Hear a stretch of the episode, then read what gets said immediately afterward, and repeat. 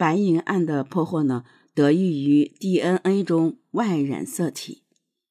当时检测出的高成勇的家族属青城高氏，根据他们的家谱记载，不仅仅是望族那么简单，而是来源于渤海高氏高欢。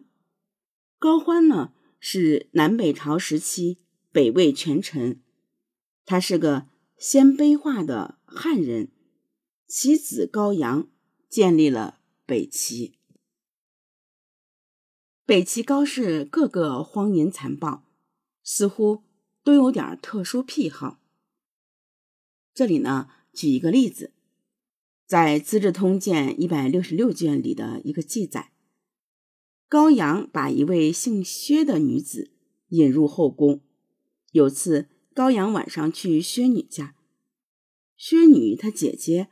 为了其父亲求司徒这个官职，高阳大怒，把他姐姐吊起来，然后活活锯开。之后，薛女还是很得高阳宠爱的。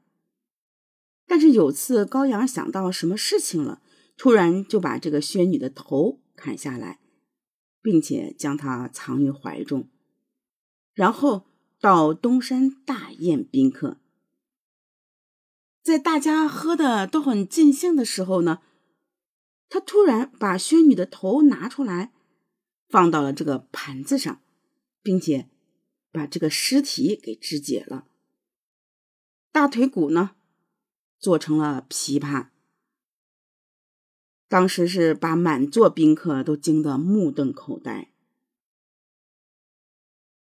如果高成勇的这种变态行为是一种基因疾病，那么，北齐高氏的残暴刚好与之相对应。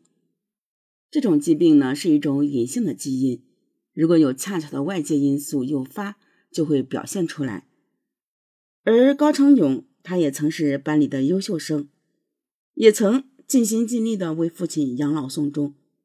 他也有自己的妻儿和家庭。五十二岁归案的时候呢，几乎所有认识高成勇的人，他们根本不相信。平时忠厚善良的那个人，能干出如此丧心病狂的事情。